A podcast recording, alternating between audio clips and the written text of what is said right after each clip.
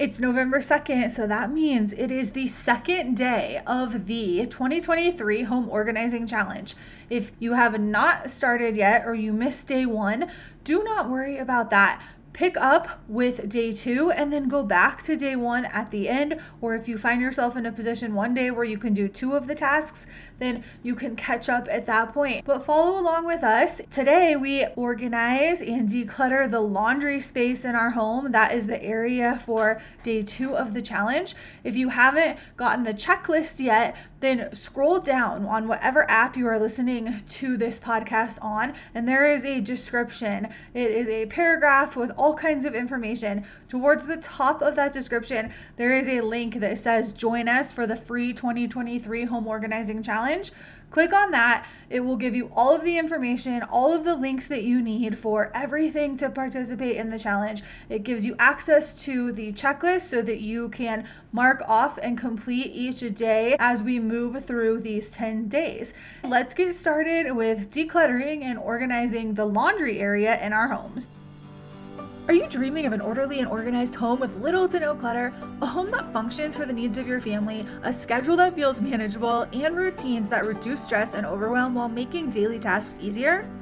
You are in the right place. Welcome to the Intentional Edit podcast, where you will discover the tools you need to bring order to your home, simplify daily struggles, reduce clutter, and finally get organized. I'm Lauren. I'm here to assist you on the journey to simplicity so you can go from feeling like you're barely surviving to finally thriving. My passion is helping busy families eliminate clutter, get organized, and create intentional routines that streamline everything so they can be free from the never ending cycle of overwhelm and have more time to spend together doing what they truly truly enjoy.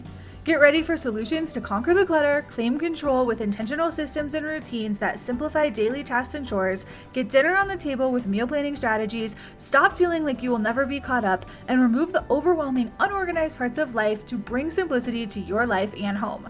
It's time to reduce the mess and stress less, say goodbye to the clutter, and hello to an orderly and organized home. It's officially day two of the 2023 Home Organizing Challenge, and the space that we are organizing today is an area in our homes that gets a lot of attention, whether we love the task that we have to complete there, the laundry area, the area that has our washer and dryer gets a lot of attention because laundry is a constant thing that no matter how much we do, there is always going to be more. We make laundry every single day or dirty laundry every single day. So that is a repetitive task that we have to constantly complete.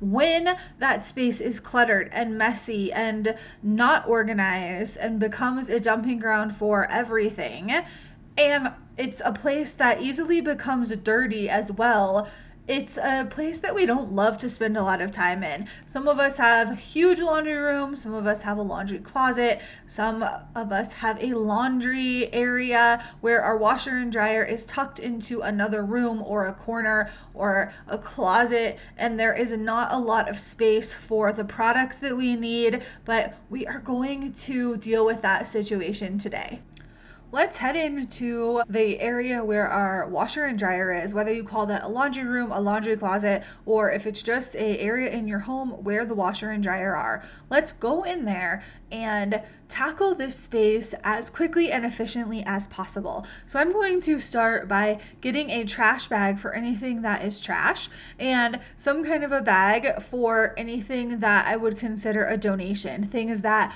we don't need anymore, we don't want anymore, we don't use them, so we don't want to have them in our homes. Those are going to be things that we determine are a donation. I'm going to go with both of those things and then a basket or some type of a container that is going to have an intention behind it that anything in that laundry area that does not belong in the space, that belongs in another part of the house, it is going to be put in that basket so that I can relocate it when I am done organizing and cleaning this space of the day.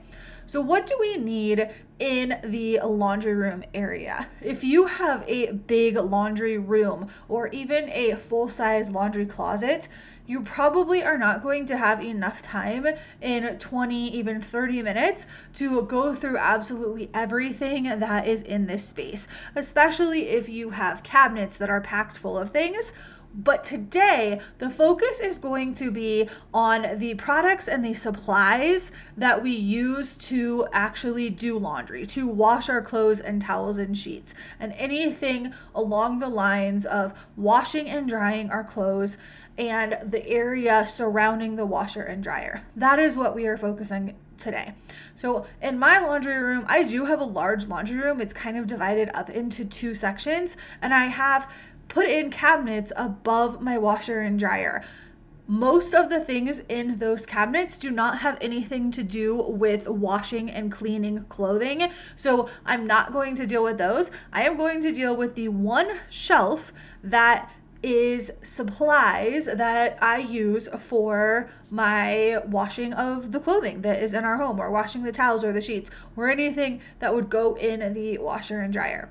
Go into this space wherever your washer and dryer is with the supplies, the trash bags, the bag for donation, and the basket that you're going to use for items that need to be relocated.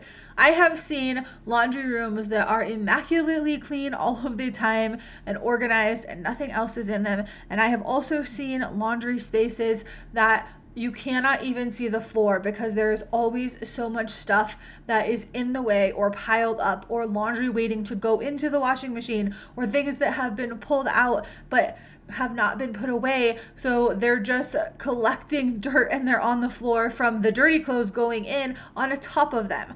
Whatever the situation is, we're going to deal with it right now and get it back to a baseline and a look and a way that is functioning so that you can feel good about what this area by your washer and dryer looks like and how it functions. Because we want it to be easy to maintain the laundry situation in your home. So gather your supplies, go in there, and start removing things and placing them into the bags. If you have a counter over your washer and dryer or any type of situation where you pile things up on top of these machines, whether it's directly on top of the machines or on a counter, deal with those things right now. Take them off. Put the trash in the trash bag, put the donations in the donation bags, and put anything that doesn't belong as long term storage in this laundry area. Put it in that basket so you can relocate it to where it actually goes once you have removed everything from the surfaces from the floor